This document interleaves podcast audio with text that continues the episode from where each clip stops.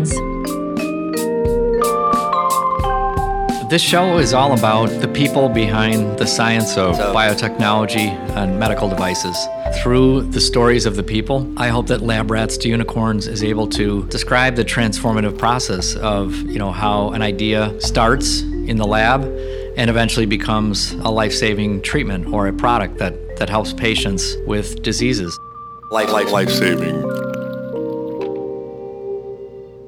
This is the first uh, opportunity we've had to to do a live podcast taping. So if I seem extra nervous today, it's not only because of my guests and their rock star status as scientists, entrepreneurs, but all of you here is very intimidating. You know, I'm, I'm feeling a lot of pressure right now.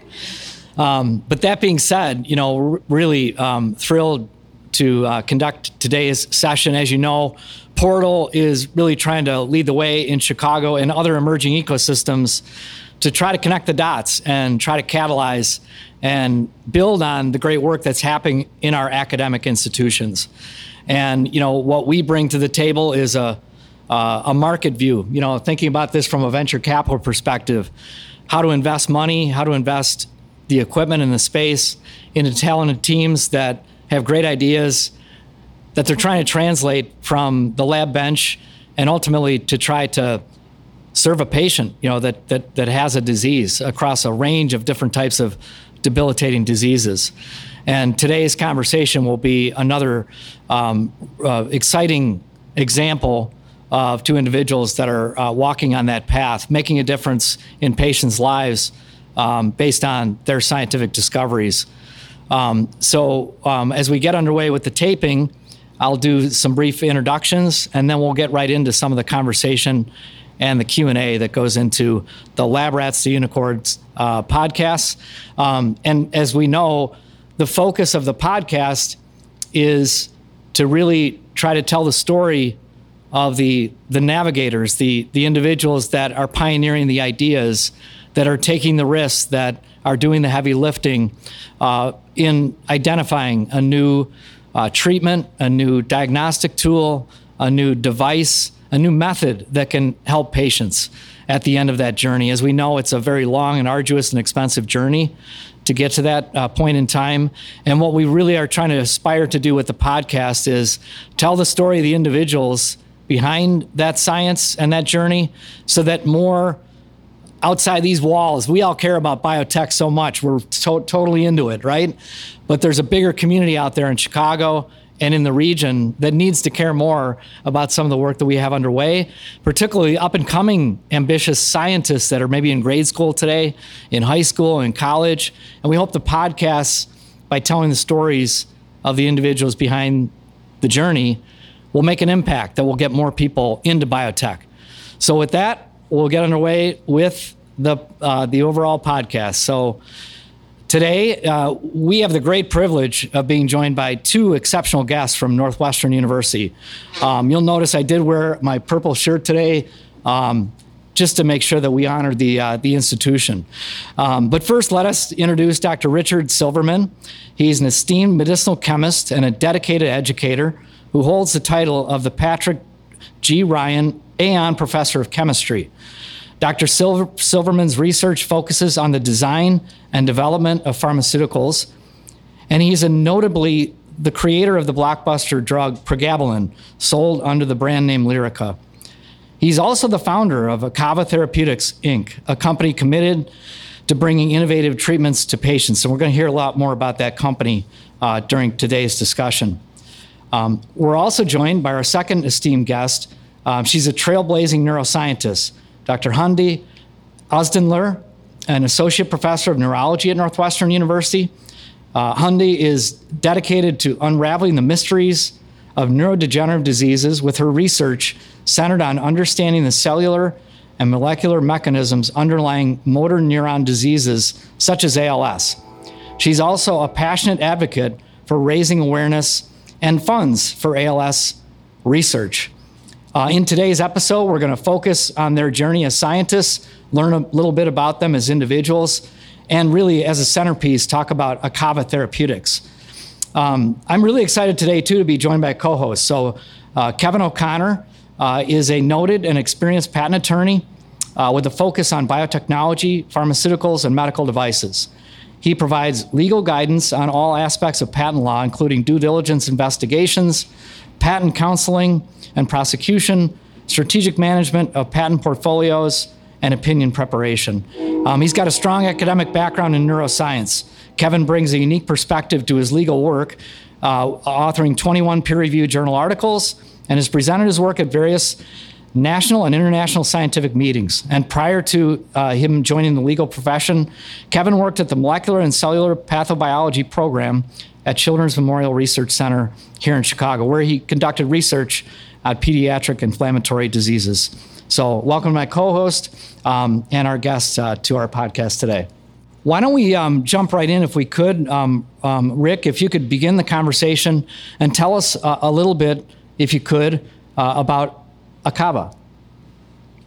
Okay, so Akava Therapeutics got started because of my frustration, I think, with uh, licensing uh, other uh, projects that I had from my laboratory. Um, I have a, a, molecule actually that was licensed uh, for infantile spasms that uh, the company brought to phase one clinical trials is successful. A physician in New York uh, had a, a, child with infantile spasms that uh, couldn't be treated by any anything that was on the market already, and he saw I had a, a drug in clinical trials, so he filed an emergency use IND, which we've all heard about over the last few years, unfortunately. Um, and it was approved. Uh, this child, seven years ago, took this drug and it worked for him. And this child's been taking this drug now for seven years successfully. Well, the company ran out of money. And so that drug never got into phase two clinical trials. And there are a lot of children out there with infantile spasms that really could use this. Mm-hmm. So that was a, a real frustration. Uh, I had another drug also that uh, was out, and uh, the company just changed direction. And so then it didn't uh, proceed further. And so I'm talking to my sons, complaining to them about uh, these issues. And they, um, they say, well, why don't you start your own company? And then you can decide what happens and when it happens. And I said, I don't think so. I have a full time job already, thank you, um, at Northwestern University, doing more than I should be doing.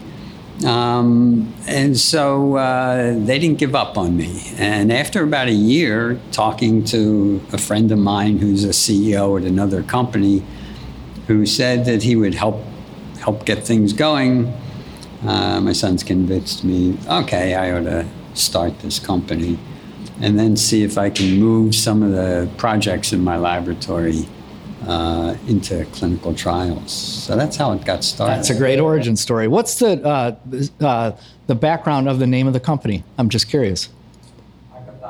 is Hebrew for inhibition. Okay. All of the projects in my lab are related by that. That's the only term they're related by because I I work on neurodegeneration and cancer and, and other things, but they're all inhibition of something, either inhibition of enzymes, inhibition of cancer, or inhibition of protein aggregation.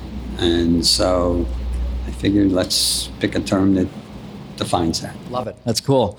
Can you talk uh, a little bit uh, about the stage of development uh, of the company. So give us a little bit more illustration of kind of where the company um, stands right now. Is is this a, a, a product that you're you're moving kind of into uh, preclinical development, or just give us some sense of kind of where the where the company is uh, beginning its early work? Sure.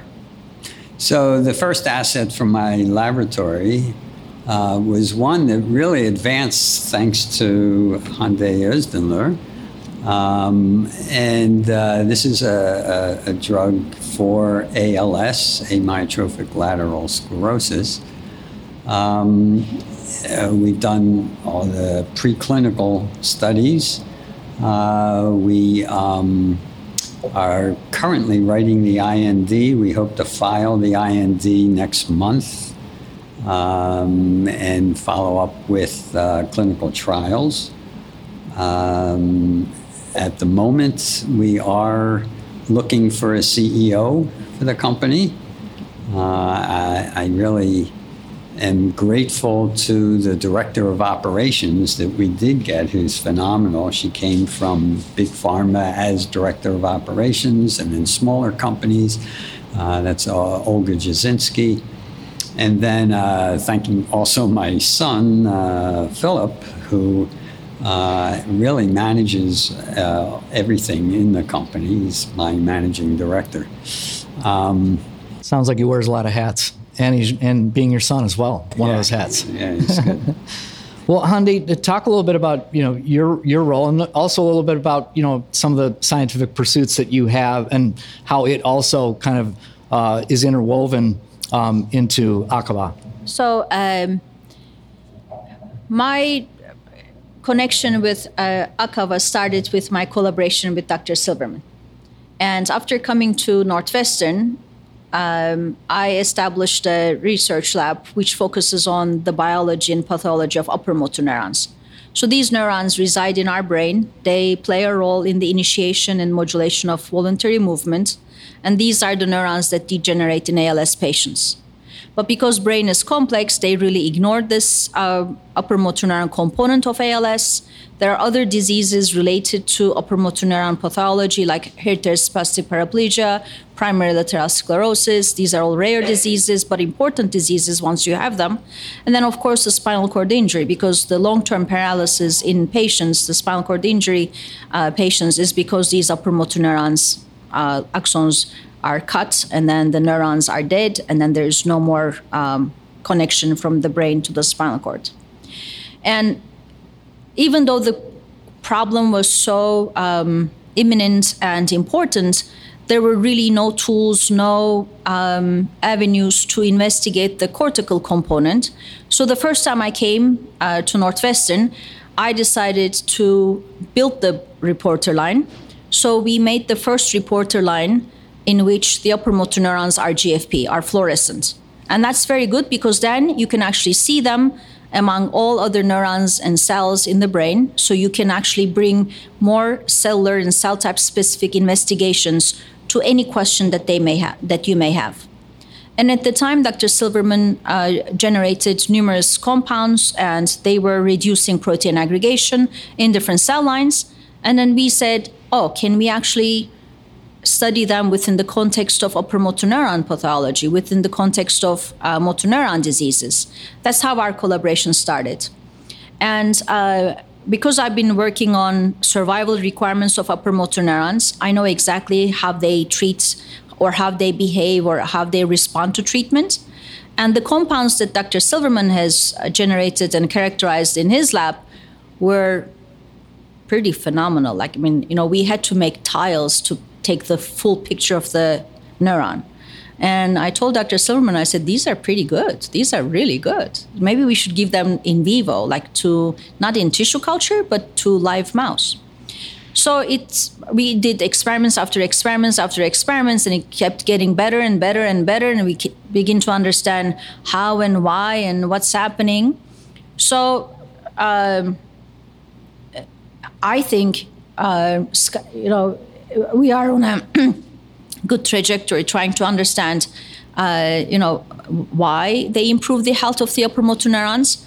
But the fact of the matter, matter is that they do improve the health of diseased upper motor neurons, and that's uh, an untouched territory, and that's an important uh, finding for the fields, especially for upper motor neuron disease patients. So, if I understand um, correctly, in kind of that relationship, um, you know, uh, Dr. Silverman is making the molecule, but you're coming at it from the um, measurement perspective, the exactly. the assay, if you will, if I'm using the right word. And so that it's a very uh, important symbiotic relationship. On one hand, you know. Um, uh, Professor Silverman is making the drug, and then you're testing the drug. And I think that's a very good, obviously, combination in getting a company going um, to be able to, you know, make the material that ultimately could be that ideal uh, molecule to treat a patient someday, but you need some early results, you know, in vitro and then in animal studies like you've referred to before. Um, Rick, I wonder if you could just, you know, talk a little bit about uh, the, the, word uh, medicinal chemistry or that phrase. Um, it embodies a little bit about what you've just explained, but for our broader audience, um, what, what does being a medicinal chemist mean to you? So, medicinal chemistry is a science that deals with design and discovery of uh, molecules that uh, can treat diseases and uh, then bringing them further as medicines uh, into the clinic. And uh, it involves a lot of different aspects uh, with regard to design.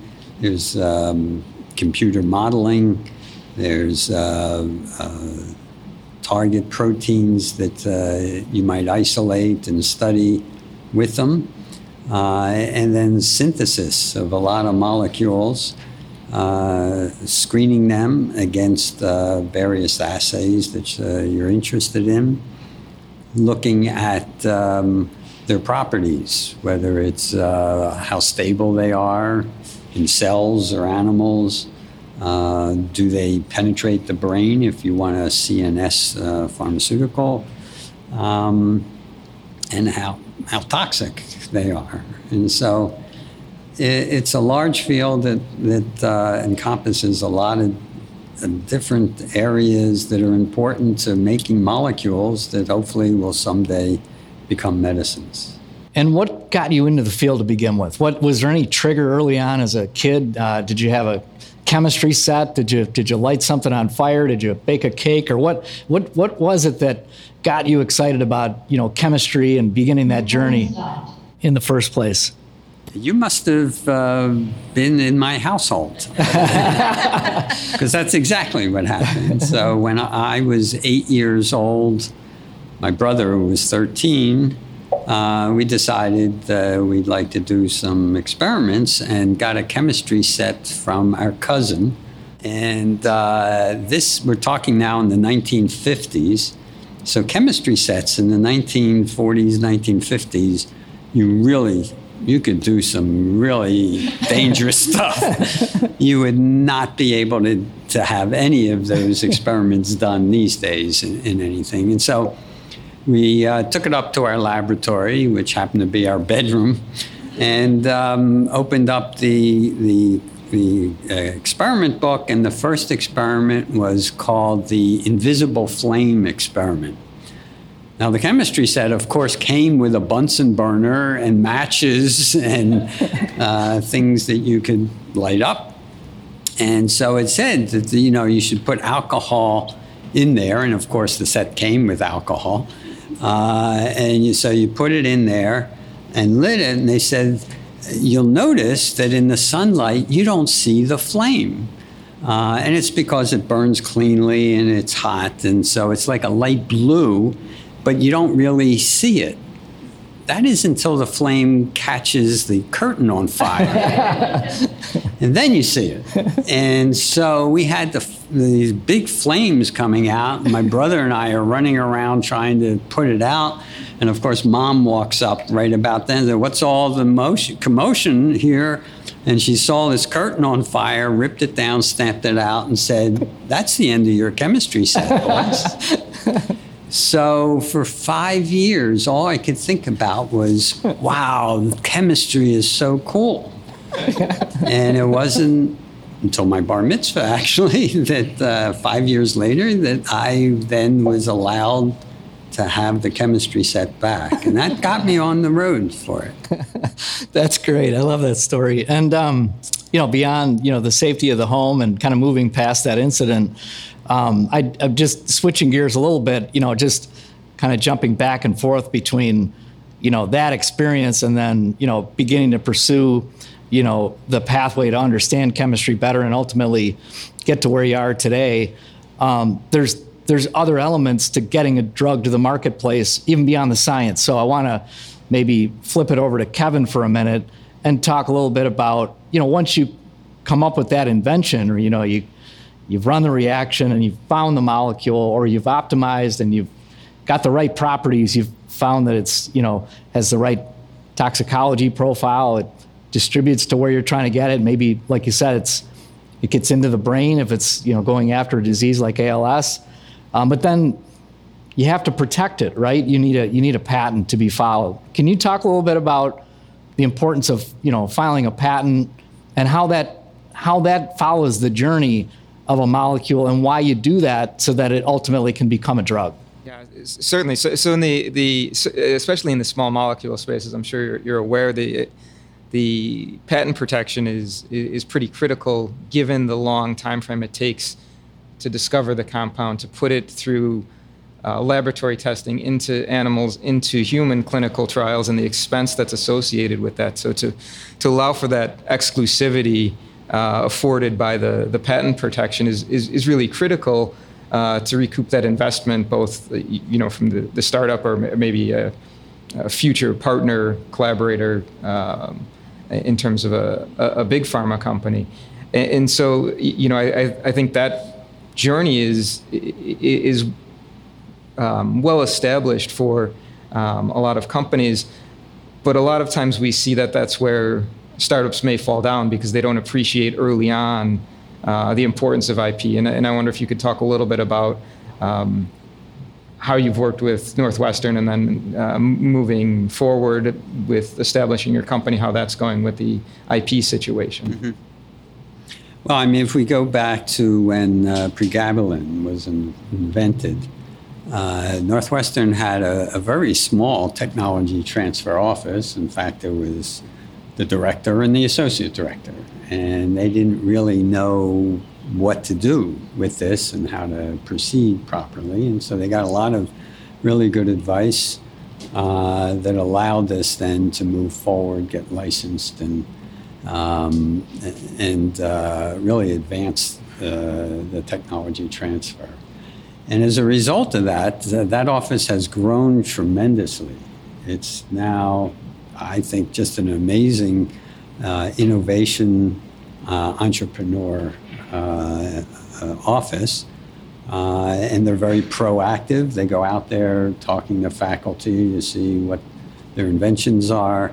Uh, and they try and um, encourage all the faculty to to patent whatever new inventions that they have, and so they're very willing to do that. And um, not only are they willing, they're excited when you, you do that. Um, the hope, of course, is that uh, one of these inventions then will uh, be, become licensed or a new company will start, and then we would have to license the patent from Northwestern.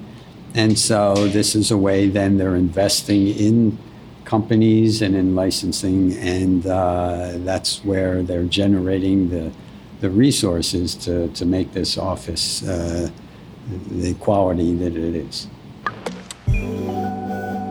This episode is sponsored by Neal Gerber Eisenberg. Neal Gerber Eisenberg is a global law firm founded in Chicago committed to helping companies large and small navigate the challenges and opportunities of a rapidly changing business environment. The firm is a trusted advisor to startups, growth companies, and entrepreneurs, assisting in their business structuring, financing, intellectual property services, and other legal needs. With over 30 years of valued client partnerships, the firm meets unique client needs with personalized service and collaboration, delivering thoughtful counsel and practical solutions for every matter.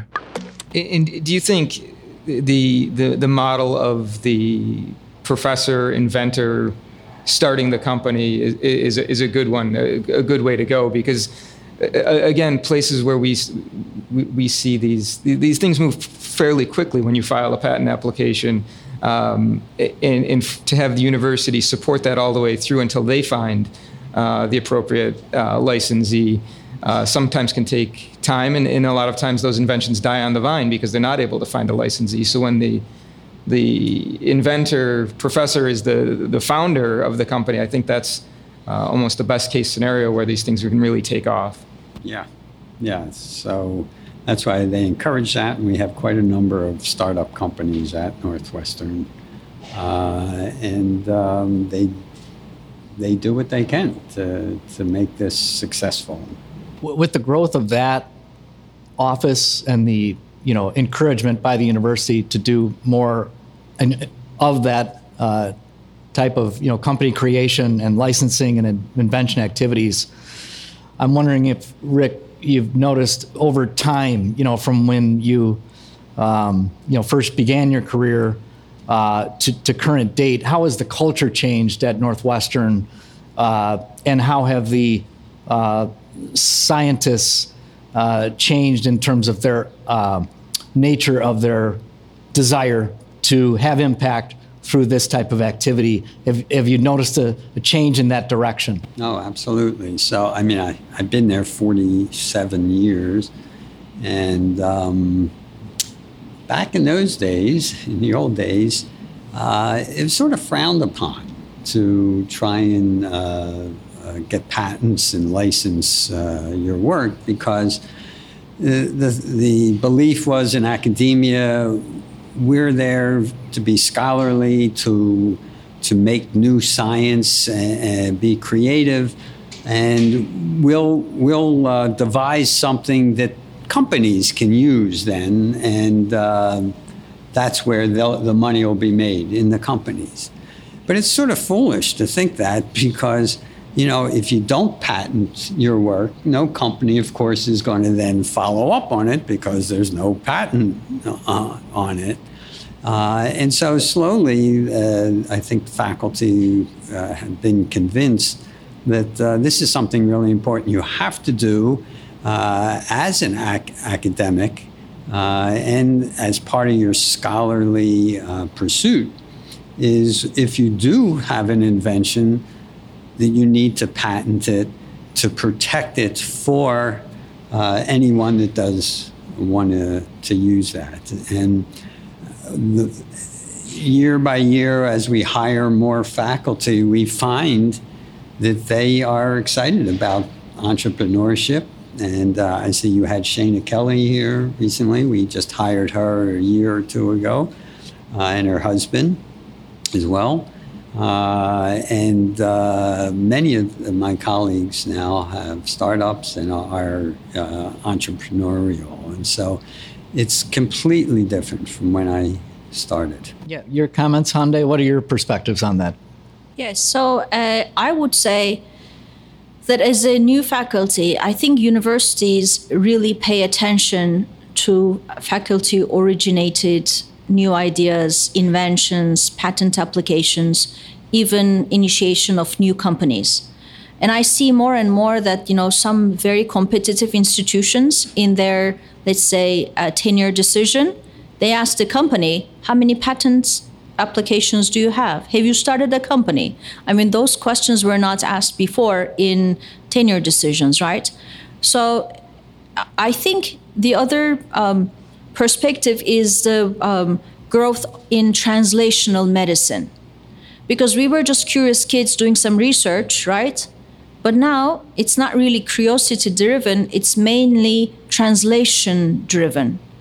Uh, and, you know, there are questions, problems, bottlenecks, you identify them, and then you develop solutions, and then you have protection for your solutions, and then you try to work with the best team or form the best team or collaborate with the best people to reach the or touch the finish line.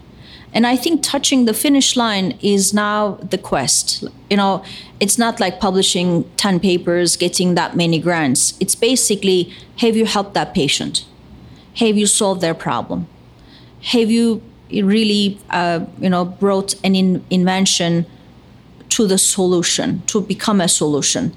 And I think that's also changed our perspective and how we do research as well, because the innovation part was not present, for example, in NIH grants. Now there's a huge, big innovation part, there's a big impact part. So, yes, you're doing good science, but what is the impact? What is the innovation? What is new? And what is it they can, that you can do that's going to help others? I think that's very important and that's changing the field as we move forward. Well, and you know, I we had a chance to hear a little bit about Rick's fire incident to get him started on his career, but can you talk a little bit about any early catalysts that got you interested uh, in becoming a neuroscientist? What was the drivers or triggers that ultimately propelled you down that path? Yeah, mine, mine is a sad story though. Um, I was going to become a plant biotechnologist. I've completed a dual master's program, and I, I, I'm, I was born in Istanbul. I'm Turkish American, and I received the Best Master Thesis Award. I was the first person who cloned the gene in Turkey. Imagine. Wow. I'm that old. It's amazing. um, then I came to United States to the PhD program for you know studying cell biology and plant biotechnology, but my brother passed away. He had stroke. This is his watch that I'm wearing uh, all the time. So he was 23. He had stroke, and I did not know anything about the brain. I did not know why neurons die in the brain, how neurons die in the brain. My biology knowledge was nucleus, gene transcription, you know, molecular biology, genetics. So then I switched fields and I I was just like a sponge. I tried to learn as much as I can. So I completed PhD in three topics: cell biology, anatomy, neuroscience. I received numerous awards. Then I moved to Harvard Medical School neurosurgery department, and I was a postdoc for one year. Then I became a Harvard Fellow the next year, and um, I became, um, I received the Harvard uh, HCNR, the Harvard Center for Nervous System Repair Award, and I started working on, you know, the upper motor neurons because for me at first they were just cool cells, right? Cool cells in the brain, but then when I saw an ALS patient, and an ALS patient that actually has that disease, predominant upper motor neuron disease patient oh my god they were not poor you know cool cells anymore they were just like those are the cells that die and when they die this is what happens to human so then it wasn't an experiment anymore it became a, passion and um, they recruited me to northwestern to become the director of the second les turner als lab and i was only 35 Wow. And that was the first upper motor neuron lab in the United States. So I became the founding director of that lab. Wow, that's amazing. And since then, we're trying to understand why these neurons degenerate, what is the molecular mechanisms behind it. And I try to bring all my expertise in my molecular biology, you know, chemical engineering, cell biology, anatomy, neuroscience, neurosurgery. And at the time, I was thinking like I'm wasting my time. This you know i could have gotten just one phd and be done with it with like publication of one paper. But i think the more that i learned uh, the more um, versatile i have become in different aspects. And to tackle complex diseases you really have to have a broader vision. And i'm thankful to all my you know colleagues and friends and teachers uh, who invested in me and and of course, working with Dr. Silverman is amazing. Uh, and I feel very lucky and humbled. And hopefully, you know, we will be able to move forward to make a difference in the lives of people uh, who lose their, you know, motor neurons. And then hopefully we'll be able to make a better life for them. I mean, you've demonstrated through your journey, you know, it's a story of uh, resilience and acceptance to change and you know, just uh, almost the ultimate entrepreneurship to leave one country and come here and begin again in a new field. Yeah. What what advice do you have, you know, for the listeners and for the audience around tools you use to, to be resilient on a long journey? Definitely. Thank you so much for the question. Uh, my father was actually a businessman, and he ran a business. And it was me and my brother, and my brother was an uh, artist, painter, and and I was a nerd. and he wanted me to run the company. And I didn't want to run the company. I just wanted to do more and better science. So I told him that I want to be a scientist. I want to come to United States. And he said, no. He said, you have to show to me that you have the mindset of a businesswoman if you really want to go outside of Turkey. I said, How do I show you that I have the mindset of a businesswoman? And why do I have to? I'm just going to be a scientist. Who cares about money? Who cares about the economy? Who cares about this? And he says, No, no, no, no, no. At the end of everything, it's going to come down to investment, money, economy, and you have to know it even as a scientist. So I started my own company when I was 18 just to convince my dad that I have the mindset of a businesswoman. and I did so well in my company, so well that, you know, I paid all my school debt. I purchased a house for my mom. I purchased a very good car for my dad, you know. And then my dad said, You're not going anywhere. I said, Why? You know, we made a deal. He says, No, no, no, no, no. You're such a good businesswoman. You have to stay and you have to run the company. I said, Dad, I really want to be a scientist. I want to go. He said, Okay, you're going to go, but you're going to come back. You promise. I said, Okay, I'm going to come back. I promise. But then my fa- brother died. Mm. So when my brother died, and I was at Harvard, and I was on the newspaper, Turkish newspapers, when I became a Harvard fellow, then he said, "Okay, you know, you can stay. I think there's passion in you. I'm not gonna force you." Yeah. And you're right. Resilience is like the grit, like you know, because the passion comes with your determination. If you're determined to find a solution, it doesn't matter what they throw at you, right? So you can turn lem- lemonade, like what was it, lemons yeah. to lemonade? Lemons lemonade exactly. you can even, uh, what was it, the new experiment that you can actually make electricity with lem- lemons. Did you see that? Mm-hmm. So it's even more cool. So uh, I think it's it all depends. What do you want to achieve in life? Mm-hmm. What is it that you want to achieve in life, and what is it that you can, and you just stick to it. Well, back to the back to the business mindset, and maybe uh, um, you know transitioning and hearing uh, Rick talk a little bit about, you know, starting Akava, you are, you know, taking your sons and colleagues' advice to kind of manage your own destiny, kind of take matters into your own hands and and be active.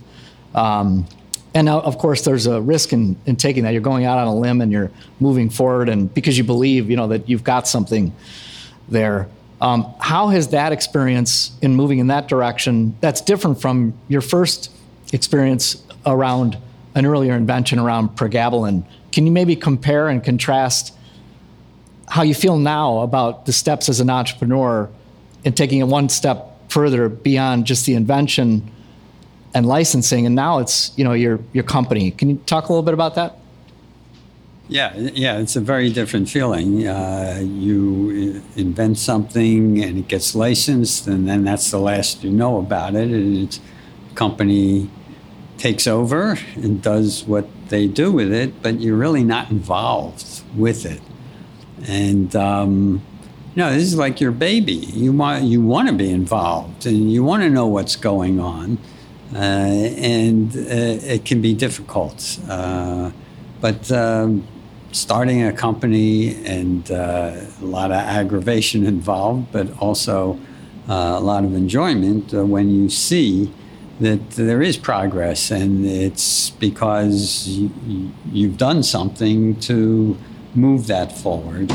And you can follow the progress from day to day uh, and have some excitement or some uh, unhappiness for a bit, uh, but you just see it potentially helping people yeah. and patients at the end. What would you say? And I'm interested in Kevin's, uh, Kevin's follow-on question here too around the maybe the what are the early big challenges that you faced? You mentioned aggravate the word aggravation, and and I can definitely you know feel that being an entrepreneur myself too. This there's there's something about there's always some anxiety because you're always thinking about yeah. tomorrow, what's incomplete, what's next, and you know, of course, you're riding the highs as those uh, as you're seeing good results, but then there's always these setbacks along the way. Back to back to resilience. Um, but if you could just comment, is there any like key um, barrier in the beginning uh, or frustration in getting a company off the ground? Trying to find the right people to, to be able to do that. And, and so some frustration and, you know, not at, at first maybe not finding the right person uh, and then eventually do because otherwise I would not be able to take this company ahead. I certainly don't have time to do that. Got a day job too, right? Yeah. Neither time nor knowledge to take it forward. And so I have to rely on these other people. And then, you know, when it gets to a point like now, when we're moving into clinical trials, we're starting to raise funds uh, for that. Uh, and, um, you know, we're just hoping that people out there uh, can see the value in this and that there's really nothing out there for ALS patients that's effective. And I think we've taken a, a new approach, thanks to Hande Ozdinler, uh, that uh, is different from everything else mm-hmm. that is uh, on the market or in clinical trials. And we want to give these ALS patients uh, hope and a chance. And I, I, mean, every day I get an email from either a patient or a relative saying, How can we get into a clinical trial? Yeah. Can I buy some of this stuff now? You know, and they just can't do that. Yeah. Um, and so we just want to make sure that we have the funds to bring this forward as rapidly as possible to help these people. I mean, ALS uh, from diagnosis the average lifespan is two to five years right. after diagnosis. And so they really don't have time to wait for this to yeah. go through all these clinical trials and everything. Yeah. yeah. I think your, your response really drives home the point that this, uh, particularly the life sciences space, is it's a, it's a long road to get these things to market. It's not. Uh, de- developing an app that's immediately released. It's it's a, a, long road, and it requires you know things that that Portal here is providing the wet lab space, the advanced equipment, things like that. Can you can you talk a little bit about um, how you're making that transition? Um, using university resources to going forward with either your own resources or, or partnering with uh, CROs to get some of these things accomplished? Yeah, Akava is a virtual company, so we have no labs. Uh, uh, all the um, discovery occurs in my Northwestern lab, but once we find a molecule that we want to bring forward, uh, translate into clinical trials, it then would be licensed into Akava, and it no longer is part of uh, Northwestern. Uh, and so, um, yeah, I, I, I don't have uh, laboratories for the company. We are using CROs. We have about 10 consultants in every aspect that you need for a drug to be moved forward. And the consultants are the ones that are really guiding the CROs and making sure that uh, the experiments are done properly and uh, we're getting uh, the information that we need.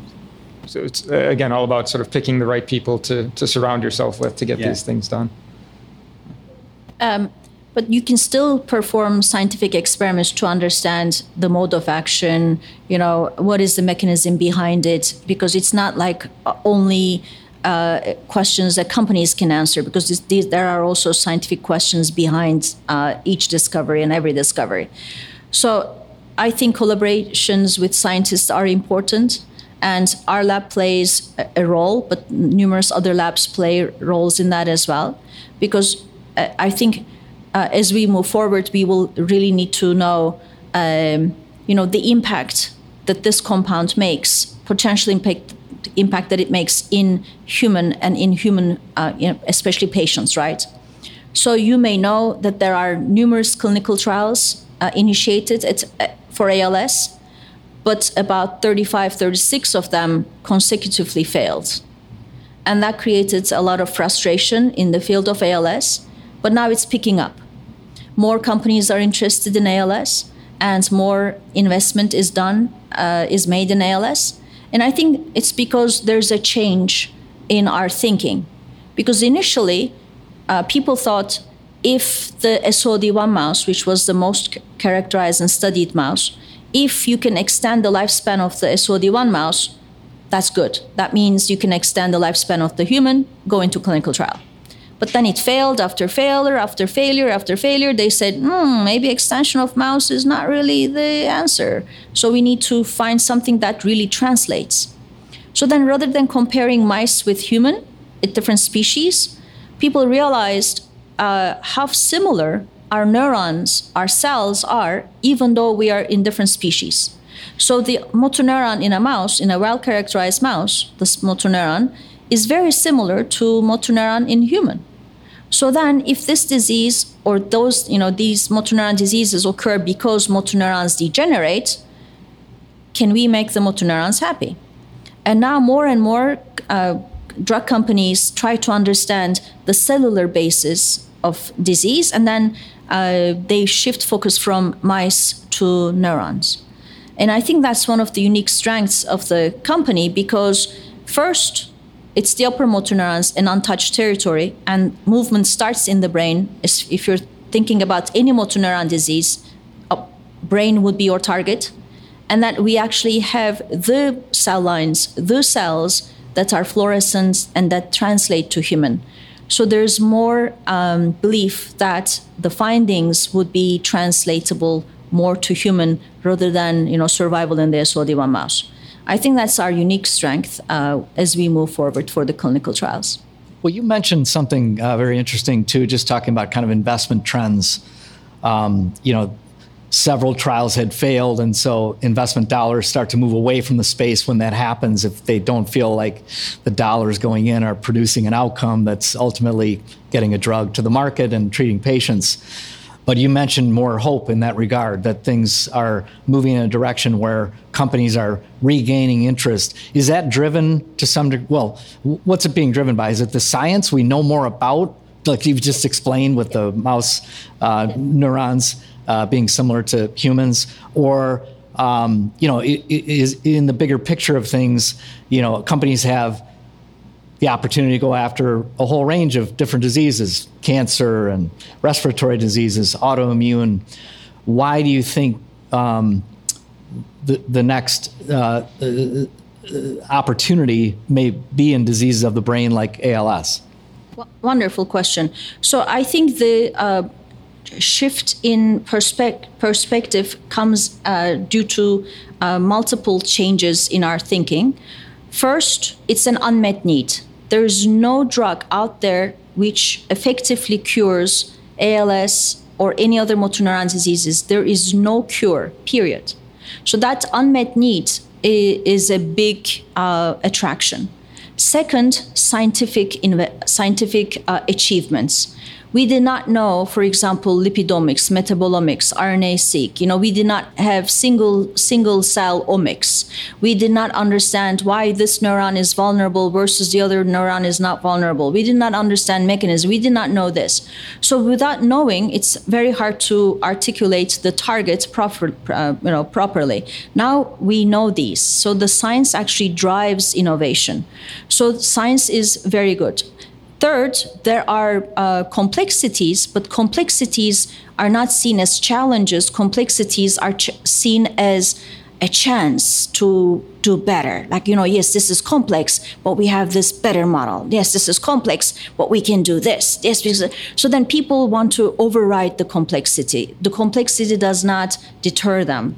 And also, collaborations let's say ALS centers in United States, there were only, I don't know, a handful of ALS centers in United States. Now there are more than 150. Even in Chicago, we have about three of them. And then there is uh, ALS center consortiums, like a NEALS platform, that when you start a clinical trial in one state, in one city, the same clinical trial may recruit patients in many other states. So then recruitment is not a problem. And then there are also international collaborations. When you start a clinical trial in the United States, you may recruit from Europe or, you know, it's vice versa. And uh, I think the world started becoming together because they realized the importance of the problem. And the other thing is uh, patient advocacy. We have an immense group of patients who are vocal, who really demand, and they follow the science. They know what's good in the field and they sense it, they know it, and they support it. And that's a game changer. For example, the Amylyx drug got approval, and now tofersen is uh, waiting for uh, approval from FDA. And even though it didn't have meet clinical outcome, the biomarker outcome is uh, is good. So now, maybe for the first time, FDA is going to approve a drug not based on clinical outcome, but but, but by biomarker outcome. And I think that's a huge change in how we see disease, and that's how biology drives innovation. And I think that's why these are very exciting times. Yeah, and and following on with that. Um, investors like clarity and visibility and some predictability, and science is, of course, very difficult to predict, and regulatory approvals are difficult to predict. But with some of the changes you've mentioned, the biomarker being acceptable for approval starts to bring more money into the space too, right? Because people see that there's a pathway forward and that you know drugs can be developed based on the new science and the new knowledge and start to have greater impact. So I think that also starts to feed on itself and becomes you know an area of you know prioritized in, investment um, given those those successes. Um, you know, as we think about the, the the, broader landscape, we talked a little uh, quite quite a bit about um, you know translation, academic entrepreneurship. Can we maybe focus on ecosystem? So, what are your thoughts, each of you, around um, Chicago's uh, current ecosystem and its opportunity if you look over the course of the next decade? Yeah, well, I'm really excited about it. You know, until relatively recently, it was the two coasts, uh, East Coast, West Coast, and companies in the Midwest would start in on the coast because there just wasn't facilities here. Uh, there wasn't the the, uh, the motivation, maybe, uh, but uh, organization like yours, this Portal Innovations, this is really going to spark uh, much more entrepreneurship in the Midwest, particularly in Chicago. And um, I think this is really uh, much needed and, and uh, encouraged. And uh, we have the resources here in Chicago. We have the talent. We have the uh, the know-how. Uh, we just need uh, uh, some vessel to get it going, and thank you for getting that going. Well, yeah, I mean, again, just as an entrepreneur, my observations of the the evolution of the of this ecosystem, and just to your point, uh, Rick, you know, now is kind of an inflection point. But I think a lot of it started, you know, a decade ago, where you had the universities really investing very heavily to attract people like you uh to the university or retain people like you because of that impact. And that impact, there's alignment now, or a greater alignment now, where there are more, you know, w- w- what I would call Cambridge backable faculty in the ecosystem today because of those efforts to attract those individuals and to keep them here. You need the market to pick up, and there needs to be things outside the university that start to, you know, move those ideas and companies and, and technologies downstream. But I wanted to ask each of you maybe one closing question, if I could. Rick, uh, my question to you is um, what, what's your, over your career uh, or, or, or, present day, what, what's your favorite uh, chemical reaction? oh, wow. Chemical. Favorite chemical reaction. All right. Yeah. Uh, well, I guess I have to pick a Nobel Prize winning one. And that would be the click reaction. Uh, that's a good name. I love the words around. The reason I ask is more around some of the terminology and the words behind the reactions. They're the coolest names and phrases you could think of. So right. carry on. Sorry. Yeah, uh, because that has shown so much application in all sciences. So you know, it started out in chemistry, organic chemistry uh, and now biology, you do so much in biology using this reaction of an alkyne with an azide, um, and uh, in engineering now, in material science, and so it's pervasive throughout all of science. So I, I think that's so cool. That's a great answer. I know there's some chemists in the room too. I'm sure they have their own op- opinion as well, but that's a great answer. Uh, Hande, uh, in a little different direction, you know, kind of look at the next decade. Um, is is the brain the next horizon? You know, as as you think about you know the breakthroughs, when we think about so many great advances have, have happened and are continuing to happen in cancer, right? You think about immunotherapies and cell therapies and CAR T and um, m- many uh, things on the horizon that are addressing cancer in, in, a, in a more progressive fashion than 5, 10, 15, 20 years ago. What about the brain, and what are your hopes or thoughts or expectations around key drivers for the brain being the next horizon? Absolutely. I think indeed brain is the next horizon. I honestly, truly believe that within the next 10 years, maybe at most 20 years, we will reveal the complexities of the brain at a cellular level, at a molecular level, and we will understand why neurons degenerate in the brain, why why they're unhappy, what makes them vulnerable, what is the path that they take uh, to degenerate, and we will develop uh, therapies to make them feel better, to make them uh, be better incorporated into the circuitry and be more functional. So I really believe in science. I see the growth in science. It is going towards that direction. And uh, coming back to Chicago being the hub, I think it is really the Windy City. And it's not because it's the wind that we see. The Windy City comes from the name because it's the wind of change. Hmm. And Chicago is really the city of change. And uh, it may be the new kid on the block, but sometimes the best kid is the new kid on the block.